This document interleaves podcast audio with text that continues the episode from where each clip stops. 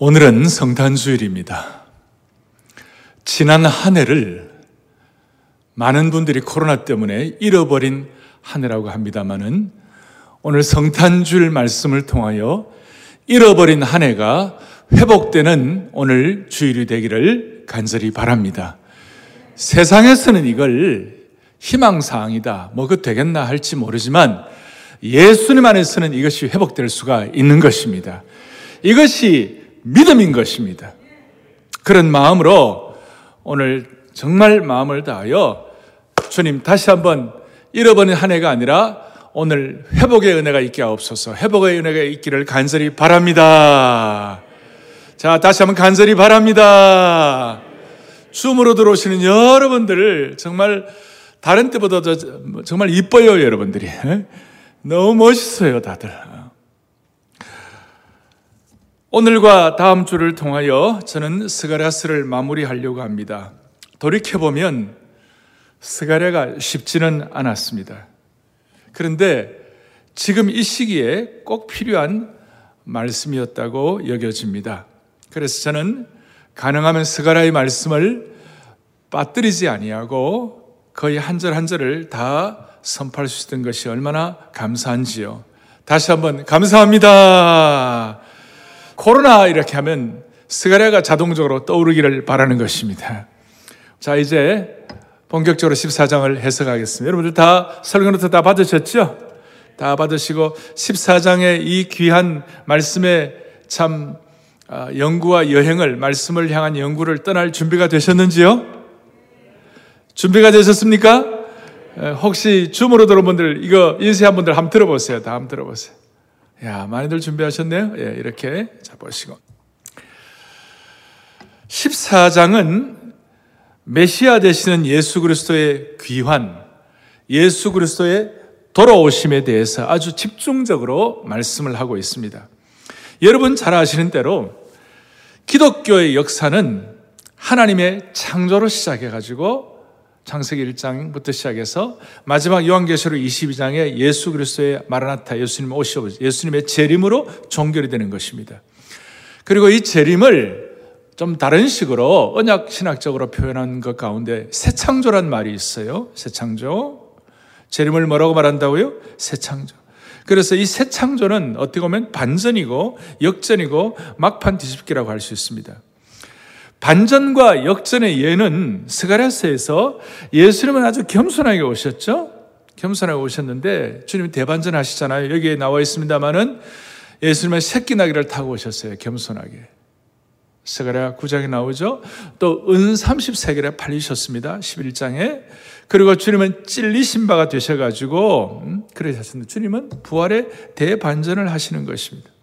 초림 때 겸손하게 오셨는데 재림 때는 천하의 왕으로 오시는 것에 대해서 오늘 사절에서 그날에 그의 발이 예루살렘 앞 곧 동쪽 감남산에 서실 것이요 이렇게 나와 있습니다. 여기서 그의 발은 예수 그리스도의 발이고 예수님의 재림을 말씀하시는 것입니다. 완전한 막판 뒤집기라고 말할 수 있습니다. 제가 이 본문을 해석할 때에 여러분들이 한 가지 주의해야 할 상황이 있어요. 그것이 뭐냐면 이 본문을 문자적으로 해석할 것인가? 아니면 본문을 영적으로 해석할 것인가? 그래서 지금 이 사절 예수님께서 감남산에 서신다 했을 때 문자적으로 해석하는 분들은 예수님 재림하실 때 바로 이 감남산에 오실 것이다. 지리적으로 그 장소에 재림하실 것이다. 그리고 어떤 분들은 영적으로 해석하는 분들은 이것은 감남산은 상징이기 때문에 영적으로 해석해야 한다. 이렇게 주장하기도 합니다. 그러나 저는 문자적으로 해석할 수 있는 분들은 문자적으로 해석하고 또 어떤 말씀은 상징적으로 영적으로 해석을 해야 하는데 제 입장은 좀 포괄적이고 또 계시 의존적이라고 말할 수가 있는 것입니다. 오늘 그래서 여자적인 것, 문자적인 것과 또 포괄적이고 상징적이고 또 계시적인 것에 대해서 언약적인 것에 대해서는 제가 왔다 갔다 하면서 말씀을 좀 드리려고 합니다. 자, 다시 한번 중요한 것은 초림으로 오신 예수 그리스도 메시아, 초림으로 오신 메시아 메시아께서 재림으로 다시 오실 메시아에 대한 시각을 가지고 성경을 구원사적으로 언약적으로 전체적으로 봐야 한다는 것입니다. 그래서 먼저 1절부터 5절까지 이 말씀을 통하여 말세에 고통할 때를 살펴보겠습니다. 1절부터 2절까지를 문자적으로 보면 예수님이, 예수님이 재림하기 전에 이스라엘이 말세에 당할 고통에 대해서 나옵니다. 이거는 뭐 거의 틀림이 없습니다. 문자적으로 해석해도 무리가 없습니다. 재물이 1절, 2절로 재물이 약탈되고, 그날에 재물이 약탈되고, 그 다음에 성읍이 뭐에 함락되고, 가옥이 약탈되고, 부녀가 욕을 당하고, 성읍 백성이 절반이나 사로잡혀 간다. 그렇게 한마디로 유혈 사태가 일어나고 예루살렘에 큰 재앙이 온다는 것입니다. 생각만 해도 끔찍한 것입니다. 앞에 스가랴 2장에서는 예루살렘에 주님께서는 예루살렘을 눈동자 같이 지키시고 불성곽으로 보호하신다고 하셨는데 대조가 되는 것 같아요. 음. 하지만 궁극적으로는 주님은 이런 재앙을 내리는 것, 재앙 자체가 목적이 아니라 새로운 구원의 시대를 열어주는 것이 목적인 줄로 믿으셔야 되는 것이에요. 이것이 주님의 안타까운 목자의 심정을 깨달을 때 확인할 수 있습니다. 왜냐하면 그런 재앙 얘기를 하지만 바로 이어서 3절에 보니까 아주 중요한 말씀이 나오는데 그때에 여호와께서 나가사 그랬어요. 그 이방 나라를 치시되 이왕의 전쟁 날에 싸운 것 같이 하시리라. 그 어려운 시기에 재앙의 시기에 영적으로 처절한 전쟁 시기에 주님께서 여호와께서 나아가사 남은 자 백성의 절반을 구원하시고 이 절반은 메시아를 고대하는 절반이라고 말할 수 있습니다. 그리고 좀 더 들어가면 고난의 때에 메시아를 고대하는 하나님의 백성들에게 주님이 직접 용사가 되어 주신다는 것입니다. 뭐가 되어 주신다고요? 용사가 되어 주신다. 특별히 3절 뒤에 보니까 이왕에 전쟁 날에 싸운 것 같이 하리라. 그래서 이 제가 이왕이라는 걸 보면서 이뭐 투와 두 왕이 있나 뭐 이렇게 그게 아니고 과거에 전에 이전에 이전에 전쟁이 일어날 때마다 싸워 주셨던 것처럼 하나님께서 전쟁의 날에 적진을 향하여 용사가 되어 출동해 주신다. 여러분 그렇잖아요? 때때로 하나님 우리에게 고난을 허락하세요. 영적으로 보면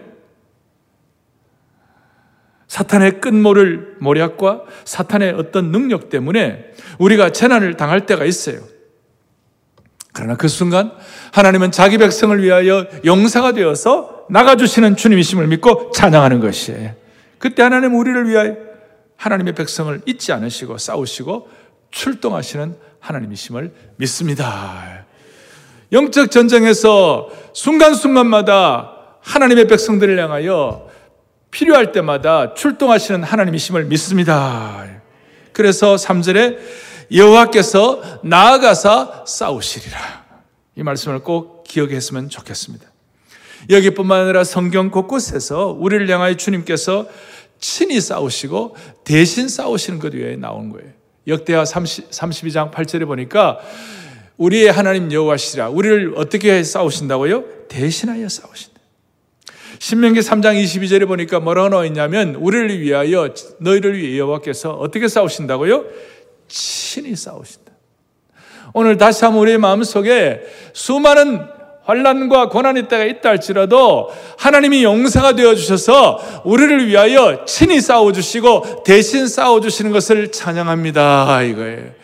여러분 그 확고하게 평생 지속하기를 원합니다. 이런 구절들이 과거의 성경에만 기록된 말씀이 아닙니다. 지금 하나님의 자녀된 모든 사람들의 삶에 역사하시는 현재 진행형 말씀인 줄로 믿으셔야 되는 것입니다. 주 안에서 사랑하는 형제자매 여러분. 고난의 때에 하나님께서 우리를 위하여 대신하여 싸우신다는 이 말씀이 반드시 우리의 현재 실존의 삶에서 경험되고 체험되어야만 하는 것입니다. 무슨 말인가 하면 저와 여러분의 삶의 현장에서 우리를 위해 싸우시는 하나님을 경험하지 못한다면 우리가 세상 사람들과 다른 것이 뭐가 있겠습니까?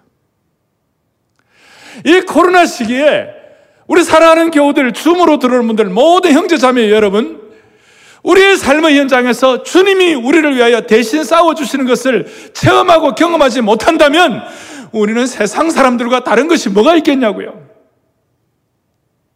지난주에 저는 우리는 예수님의 떡과 잔을 가지고 miracle meal이라고, 기적의 떡이라고, 기적의 음식이라고 떡과 잔을 기념하면서 은혜 주시기를 소원했는데 오늘은 우리가 miracle meal 대신에 miracle word, 기적의 말씀을 먹고 이번 성탄이 그야말로 구호가 아니라 참된 어메이징 크리스마스. 새해는 그야말로 어썸 뉴이얼, 경이로운 새해가 될 수 있도록. 다시요. 세상 사람들은 이게 되겠나? 라고 얘기하지만 우리는 믿음의 눈을 가지고 하나님 바라보는 것입니다. 그래서 내가 한 것이 아니라 주님이 했다고 말할 수가 있는 것입니다. 이런 의미에서 시편 116편 시편 기자는 뭐라고 얘기하느냐? 주께서 내 영혼을 사망에서 건져 주셨다. 내 눈을 눈물에서 회복시켜 주셨다. 눈물이 아니라 기쁨의 은혜가 되게 하셨다. 내 발을 넘어짐에서 건져 주셨나이다.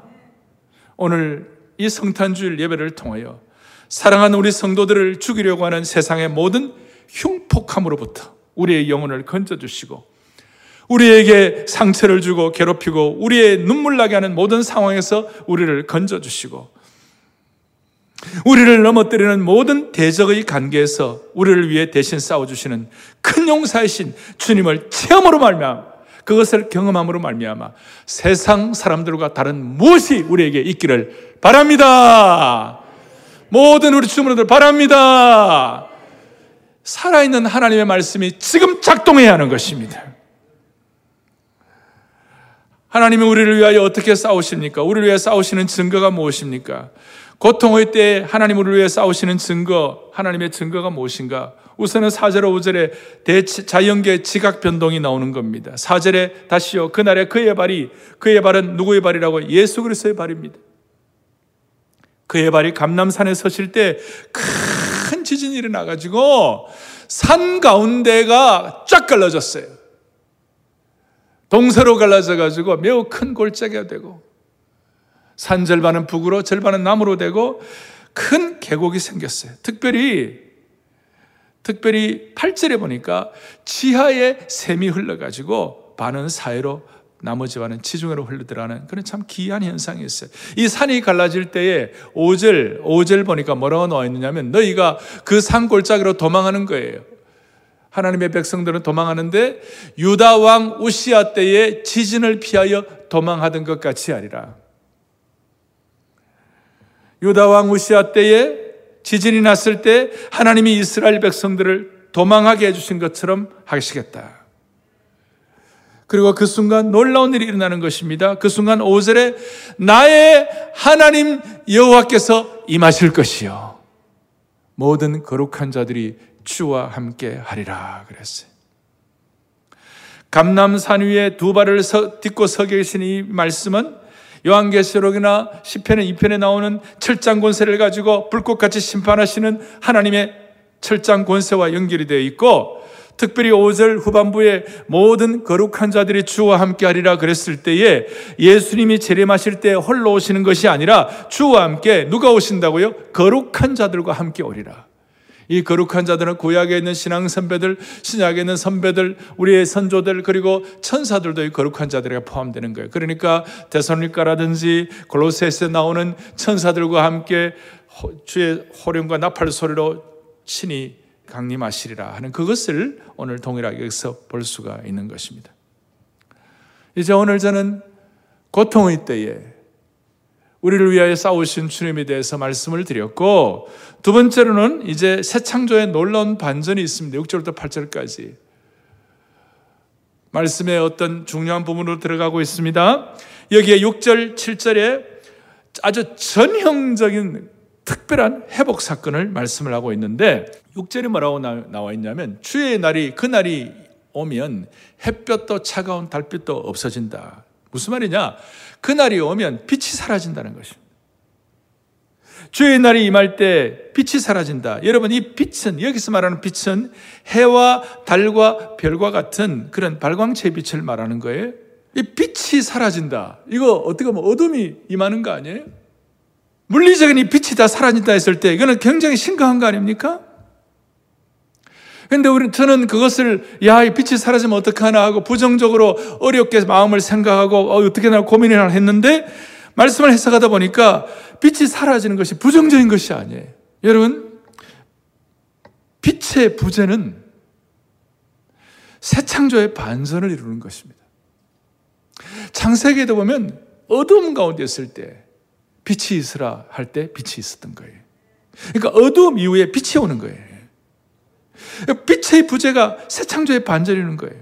여기에 대해서 소선지사들 아모스 요엘도 빛이 없는 날에서 계속 얘기, 얘기하고 있죠. 요엘서 2장 2절 같은 데 보면 뭐라 나오냐? 쭉 보면 어둡고 캄캄한 날이요 짙은 구름이 덮인 날이라. 이와 같은 것이 옛날에도 없었고 이후에도 되도록 없으리라. 그래서 심판의 날은 본래 빛이 없는 날이에요. 근데 오늘 중요한 것은 우리가 스가라를 계시적, 계시 의존적 사색을 하고 해석을 해볼 때 빛에 사라지면 그것으로 끝나지 아니하고 새로운 빛의 출현을 예고하는 것이. 다시요. 빛에 사라지면 어둠으로 끝나지 아니하고 새로운 빛의 출현을 말씀하는 것이. 그러니까 고난의 때를 지나고 마침내 새로운 회복, 새 창조, 새 반전의 길이 열린다는 것을 의미하고 있는 것이. 빛의 부재는 새 창조의 반전을 가져온다는 겁니다. 그래서 6절에 보면 뭐라고 나오냐? 빛이 없겠고, 7절에 보니까 빛이 있으리라. 빛이 없어졌는데 빛이 오는 것이에요. 이것이 너무 신묘막측한 것이에요. 6절에 다시 뭐가 없겠고요? 빛이 없다. 빛이 없다면 그것이 부정적으로 끝나는 것이 아니라 7절에 새로운 빛이 오는 것이에요. 이 대반전이에요. 그러니까 옛 창조가, 옛 창조의 빛이 새 창조의 빛에 자리를 내어주는 것이. 이게 구원 역사의 아주 놀라운 말씀이라고 생각하셔야 되는 거예요. 그러니까 다시요. 없겠고가 뭐가 된다고요? 있겠고가 되는 것이. 옛 창조가 새 창조에게 자리를 내어주는 것이. 따라하겠습니다. 옛 창조가 새 창조에게 자리를 내어준다. 그러니까 예를 들어서 우리의 지금 상황이 어둠같이 캄캄한 상황이라 할 때에 오늘 이 말씀 제대로 깨달으면 이 순간이 나의 옛 사람이 새 사람이 되고 나의 옛 사람이 새롭게 되는데 내어주는 어떻게 보면 새로운 빚어짐의 시간이 될 수가 있다는 것이. 그리고 이 새 창조의 반전은 단순한 빛이 아니라 변하지 않는 하나님의 찬란한 영광으로 대치되는 것입니다. 찬란한 영광의 하나님의 그 영광의 순전함과 장엄한 광채가 뒤덮는 것을 말하는 것이. 그리고 우리가 창세기 1장 지금까지 우리가 물리적으로 오늘 현재 이 3차원의 창조의 세계에 낮과 밤의 주기의 문제가 다 사라지고 낮과 밤의 주기와는 다른 완전히 새 창조, 새로운 빛의 개념이 나타나게 되는 겁니다. 따라서 새 창조의 대반전은 밤이 없고 빛만 비추는 날이 될 것입니다. 옛 창조는 낮과 밤으로 특정 지어지는 옛 창조의 형태가 있는데 이 옛 창조의 낮과 밤의 물리적인 형태가 다 사라지고 새로운 창조의 시대가 도래한다는 것입니다. 할렐루야. 여러분 이걸 얼마나 깨달았는지 주여 말씀을 깨달을 수 있는 영안을 열어 주옵소서.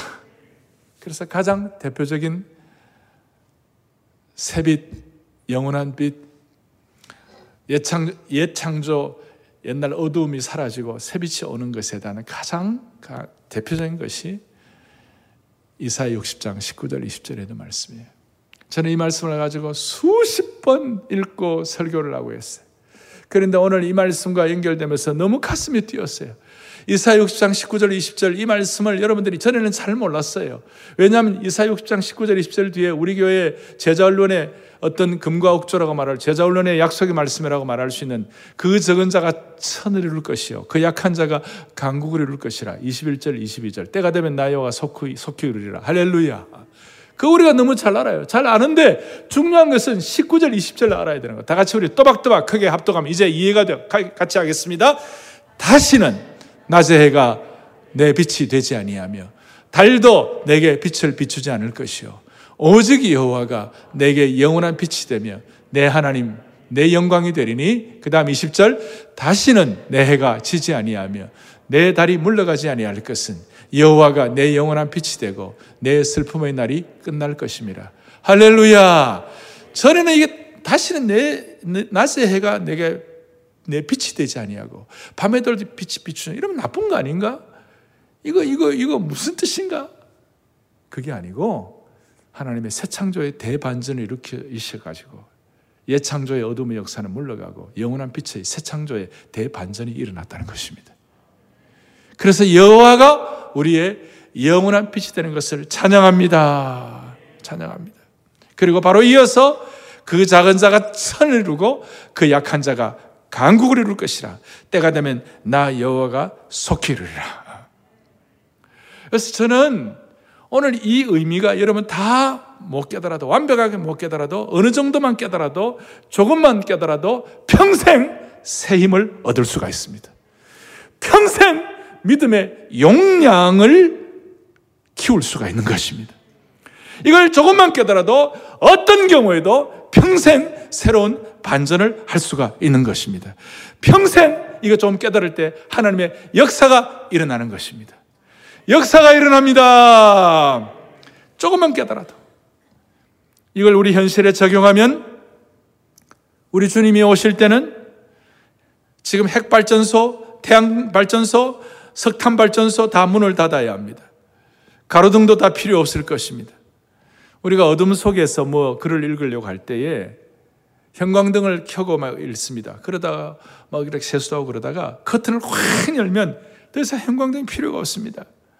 여러분 세상의 빛도 그럴진데 주님의 새 창조의 빛이 비춰주면 어떤 다른 것도 필요가 없는 것입니다. 주님의 빛은 해와 달과 별빛 그리고 세상의 인위적인 빛을 의지하지 않는 빛인 것입니다. 이것을 요한이 깨닫고 요한계시록 21장 23절부터 25절까지 또박또박 우리 같이 보겠습니다.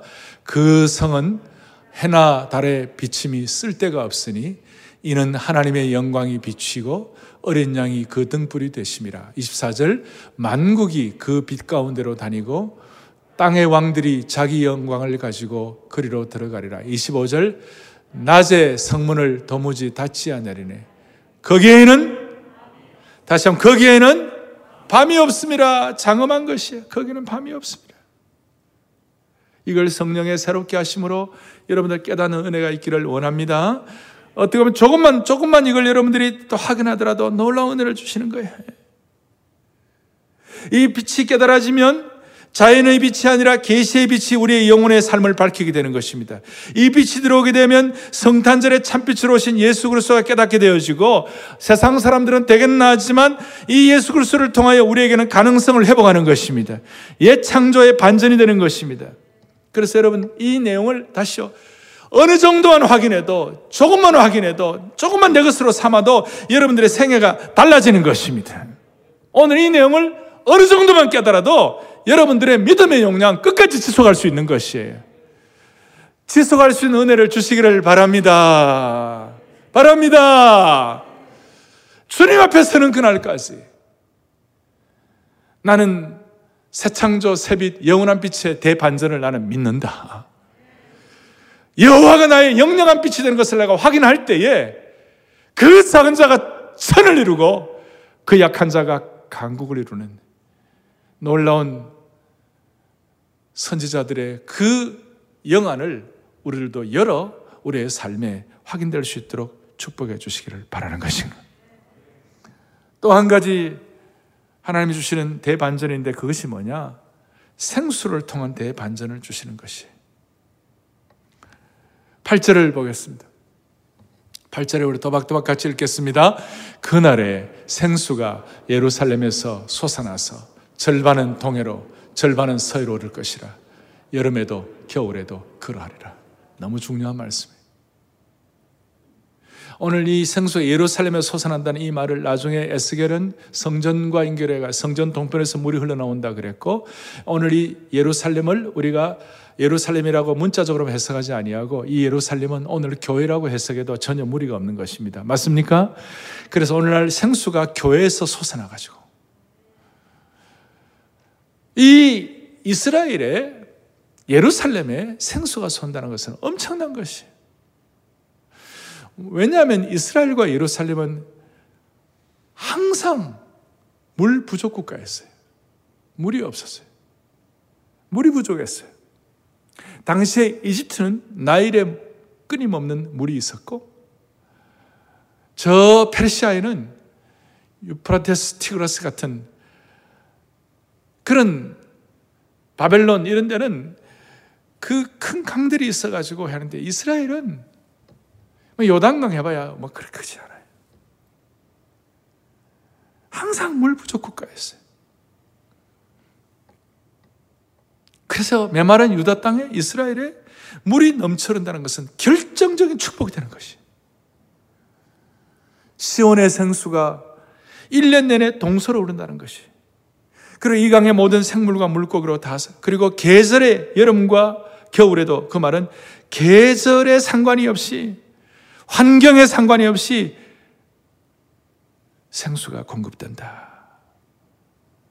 생수를 통한 새 창조요, 대반전을 말씀하고 있는 것입니다. 저는 뭐 참 부정이 너무 많아요. 그런데 제 약속의 말씀 중에 하나가 너는 물된, 물된 동상 같겠고 물이 끊어지지 않은 샘 같을 것이다. 이사야 58장에는 그 약속, 너는 메마른 인생, 메마른 곳을 다 풍성하게 하고, 그 척박한 곳을 풍성하게 하는 물된 동상 같은 인생 될 것이다. 또 하나님께서 너는 수가성 우물가에 있는 처럼 너는 메마른 인생이지만 주님, 주님을 신뢰하는 그 순간 날마다 솟는 샘물의 은혜를 주시리라. 그리고 주의 성령의 임재와 인격적 성령의 능력을 체험하는 사람들마다 그 속에서 생수의 강이 흘러나리라. 그걸 체험할 때마다, 그걸 고백할 때마다 나는 아무것도 없는 사람이었지만 하나님은 늘 삶에 반전을 주시고 새로운 길을 열어주시고 하나님께서 하나님이 역사하지 않으시면 안 되는 그런 삶의 현장 경험들을 체험하도록 만들어 주셨어요. 이제 가장 중요한 내용을 다루겠습니다. 9절부터 11절까지입니다. 저는 지금 고통의 때 주님이 어떻게 우리를 싸워주시고 하나님께서 실제적으로 어떻게 우리 인생 가운데 새 창조의 반전을 주시는지 어두움이 빛이 되는 문제 메마른 것이 생수가 되는 문제를 어떻게 되는지를 제가 다뤄드렸고 이제 오늘 세 번째 중요합니다. 우주의 통치와 왕권의 회복을 9절부터 11절까지 하고 있습니다. 설교 노트를 여러분들 잘 참고하시기를 바랍니다. 자, 9절에 오늘 천하의 왕이 되신다는 말씀이 있어요. 여호와께서 다시 한번 뭐가 되시리니? 천하의 왕이 되시리니. 여호와께서 홀로 한 분이 되실 것이요. 그 이름이 홀로 하나이실 것이라. 천하의 왕이 되실 거예요. 다윗의 보좌에 앉으신다는 거예요.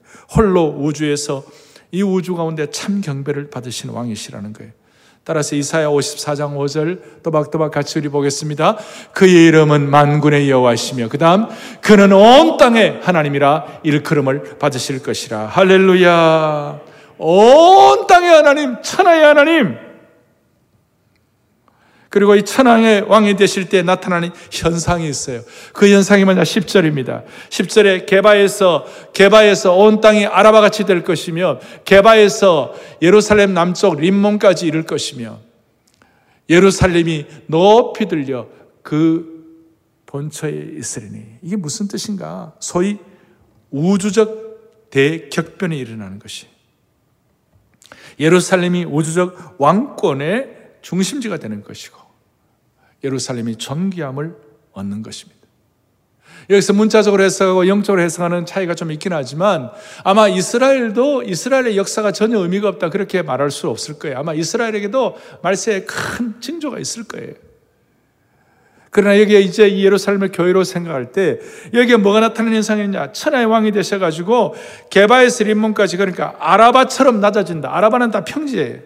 개발 세리머니 이 게 불뚝불뚝 이렇게 하는데 그것이 다 평지가 된다는 예루살렘만 높이 세워진다는 것이. 온 땅이 다 평지가 되게 요 예루살렘만 우뚝 서게 하시는 주님을 찬양하는 것이에요. 그리고 이제 11절 너무 귀한 말씀입니다. 11절 다 함께 또박또박 같이 보겠습니다. 사람이 그 가운데 살며 다시는 저주가 있지 않으리니 예루살렘이 평안히 서리로다. 할렐루야. 이 예루살렘을 문자적으로 보는 것도 있지만 예루살렘을 교회로 볼 수 있어요. 다시 한번 사람이 그 가운데 살며 다시는 뭐가 있지 않으리니 저주가 있지 않으리니 뭐가 평안히 서리로다. 교회가 평안히 서리로다. 드디어 스가랴 2장 4절에서 말하는 성곽 없는 도시, 예루살렘이 성곽 없는 도시가 되는 것이 그대로 이루어지는 것입니다. 한계가 없는 부흥과 회복이 일어난다는 것입니다. 그리고 중요한 것은 11절에 다시 하면 거기에 뭐가 없으리니요? 저주가 없으리니. 저주가 있지 아니한 영원한 날, 구원의 날에 들어간다는 것입니다. 참된 The Day of the Lord, 여호와의 날, 주님의 날을 경험하는 겁니다. 이렇게 말할 수 있습니다. 그래서 주님의 날은 저와 여러분의 주님의 날은 주님의 날은 저주가 아닌 은총과 구원의 날인 줄 다시 한번 확신하시길 바랍니다.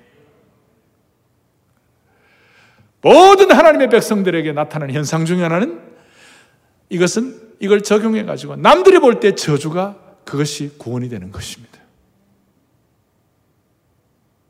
하나님의 백성들의 삶에 있어서 우리가 한결같이 주님 앞에 이 말씀 가운데 부복하고 이 말씀을 집중하고 이 말씀 가운데 평생을 유지하면 세상 사람들이 볼 때 저건 저주야. 저 사람에는 저주야 하는 그 저주가 구원과 은총으로 바뀌게 되는 것입니다. 이것이 기가 막힌 진리가 되는 것입니다. 이것이 우주적인 통치와 왕권의 회복이 일어날 때 나타나는 특별한 현상이라고 말할 수가 있는 것입니다. 예수 믿지 않는 사람들이 눈이 볼 때는 어, 저 예수 믿는 사람 심판받았어. 예수 믿는 사람들 저 사람들 저주받았어 하는 그런 거 보인다 할지라도 사실은 그날이 여호와의 구원의 날, of the Lord. 여호와의 날이 되는 겁니다. 무슨 말이냐? 예를 들어서 오늘 이 사건 이 예언 뒤에 500년 뒤에 바울이 다메섹 도상에서 부활하신 주님을 만났습니다. 다메섹 도상에서 바울이 부활하신 주님을 만나는 그 순간 그 하늘에서 빛이 비치고 오늘 영원한 빛이 비치고 마상에서 떨어졌을 때 세상 사람들이 볼 때는 저주의 날입니다. 눈이 멀고 마상에서 떨어지고 심판받는 것입니다. 그런데 사실은 바울의 평생의 입장에서 볼 때 그날은 심판의 날, 저주의 날이 아니라 그날은 바울에게 있어서 구원의 날, 은총의 날, 사명의 날, 영광의 날, 회복의 날인 줄로 확신합니다. 이것은 너무나 중요한 것입니다. 남들이 볼 때 바울이 마상에서 떨어졌을 때, 빛이 눈이 멀었을 때, 저거는 저주받았어. 여러분, 아닙니다. 우리는 오늘 그날이 저주의 날이 아니라고 믿는 하나님의 백성들에게는 어떤 경우에도 그것이 구원의 날이고 은총의 날이고 생수의 날이 될 수가 있는 겁니다. 그래서 진짜 그리스도인이 되면 남들이 볼 때 저주가 우리에게는 구원이 될 수가 있습니다. 이것이 천하의 왕이 귀환할 때 나타나는 현상이요 축복입니다. 그래서 오늘 천하의 왕이 이 땅에 오신 것이 너무 감사한 겁니다. 이걸 이사야가 눈을 떠봐가지고 너무 귀하니까 너무나 귀한 말씀 여러분 이사야 9장 6절에 있는 말씀 너무나 잘하는 말씀 다시 한번 또박또박 보겠습니다. 그의 이름은 기묘사라, 모사라, 전능하신 하나님이라, 영존하시는 아버지라, 평강의 왕이라 할 것임이라. 할렐루야. 오늘 이것을 믿는 자에게 기묘사라, 원더풀하다, Almighty God, Prince of Peace, 평강의 왕이라. 이 사실을 믿는 사람들은 남들이 볼 때 저주라고 할 만한 상황이 원더풀하게 되고 남들이 볼 때는 슬픔과 고통이라는 상황이 심연막측하게 전능하신 하나님을 체험하고 이 땅에서 영존하시는 평강을 누리는 구원의 날이 될 수가 있습니다. 다시 한번 우리 모든 성도들, 한국교회 모든 성도들, 오늘 이 말씀을 방송으로 SNS로 들어오는 모든 분들 참된 새 창조와 참된 구원의 날, 참된 생수가 있으면 심판의 날이 구원의 날로, 어둠이 빛의 날로, 메마른 날이 생수의 날로 바뀌는 것을 확신하기를 바랍니다. 그래서 저는 이 사실을 제가 확실히 믿기 때문에 제 삶에, 제 삶의 원칙 두 가지가 있어요. 이 사실을 믿기 때문에 억울함도 있고 힘든 거 있고 또 뭐 부족함도 있지만 평생의 제 삶의 두 가지 원칙. 결정적인 순간에 힘들고 어려운 순간에 나는 술수를 쓰지 않겠다. 나는 인간적인 방법을 쓰지 않겠다. 엽기 13장에 오면 그가 나를 죽이실지라도 나는 그를 신뢰할 것이라. 결정적인 순간에 사람 수 쓰지 않겠다. 또 하나 원칙은 나는 남을 살리고 생수를 주고 빛을 던지는 사역을 하지. 나는 절대로 남 죽이는 삶 살지 않겠다. 나는 남을 비판하거나 남을 끌어내리거나 남에게 해코자 뒤에서 모략을 부리거나 내가 어떤 뭐 그런 어떤 뭐가 능력이 있다 할지라도 절대로 나는 그렇게 하지 않겠다. 그래서 저는 남을 살리는 사역을 하고 싶었어요. 그래서 강단에서 저는 누구를 치고 싶지도 않았고 누구를 치지도 않았습니다. 왜냐하면 우리 모두에게는 이 두 가지 견제할 수 있는 것은 결정적인 순간에 인간만큼 쓰지 아니하고 결정적인 순간에 살리는 사역할 수 있는 비결은 뭐냐? 남들이 볼 때 저는 저주다. 남들이 볼 때 저는 미칠도록 힘들다. 저는 심판이다 할 수 있는 그것이 우리에게는 구원의 날이 될 수 있기 때문에 할렐루야. 과거의 이스라엘 백성들은 어려울 때 항상 술수를 썼어요. 여호와를 의지하기보다는 외교적 정치적 술수를 통해 가지고 열방의 침략을 극복하려고 했어요. 그런데 그들의 외교적으로 정치적으로 술수를 쓸 때 한 번도 성공한 적이 없어요. 공식적으로 다 실패로 끝났어요. 이스라엘 백성들이 이집트를 의지하고 아수를 의지하고 뭐 외교적 술수를 쓸 때마다 결과는 참담한 결과를 맞이했습니다. 그렇지만 회복될 새 예루살렘, 새 이스라엘, 새 우주적 통치의 시대는 더 이상 외교 정책으로 생명을 연명하는 도시가 되지 않을 것입니다. 오히려 새 예루살렘은 여호와께서 친히 왕으로 임재하는 우주적 통치의 중심지가 될 것을 믿습니다. 이걸 시편 2편에서는 깨닫고 기자가 뭐냐? 시편 2편에 나오는 것처럼 이방 나라들이 헛된 일을 꾸미고 여호와를 대적할 때 하늘에 계신 자가 비웃은 거예요. 그리고 내가 철장 권세로 그들을 깨뜨릴 것이라. 그의 아들에게 입 맞추라. 오늘 성탄에 오시는 주님에게 입 맞추는 성숙한 형제 자매들이 될 수 있기를 바랍니다. 결론을 내리겠습니다. 세상의 마귀의 세력, 세상은 기고만장해가지고 마귀는 이 세상 거리를 활보하면서 교회와 기독교를 비웃고 조롱의 화살을 쏜다 할지라도 두려워하지 아니하고 철장 권세로 통치하시는 하나님을 신뢰하십시다. 저는 여기서 마지막 하나 많은 사람들이 회개하라 회개하라 그러면 부담을 가져요. 막, 막 짐을 가져요. 그런데 이, 이 은혜를 깨달으면요. 우리는 회개도 괄호 넣었어요. 회개도 안심하고 할 수 있어요. 아직도 이해가 안 되시면 이해가 되시기를 바랍니다. 회개도 안심하고 할 수 있는 것이에요. 주님 앞에 깨어지는 것도 안심하고 깨어질 수 있는 것이 맡기는 것도 안심하고 할 수가 있는 것입니다. 오늘 이 장엄한 서가라 14장의 말씀 우리가 1절부터 11절까지 다 파악을 했습니다. 중요한 것은 선하의 왕 앞에 우리가 깨어지고 엎드리고 경배할 때 하나님은 기적을 베풀어 주실 것입니다. 두 손을 다 펼치시고 엎드려 절하세 엎드려 절하세 찬양하겠습니다. 엎드려 절하 엎드려 절 엎드려 절하세 구세 천하의 왕 오시네 천하의 왕 오시 천하의 왕 오시 천하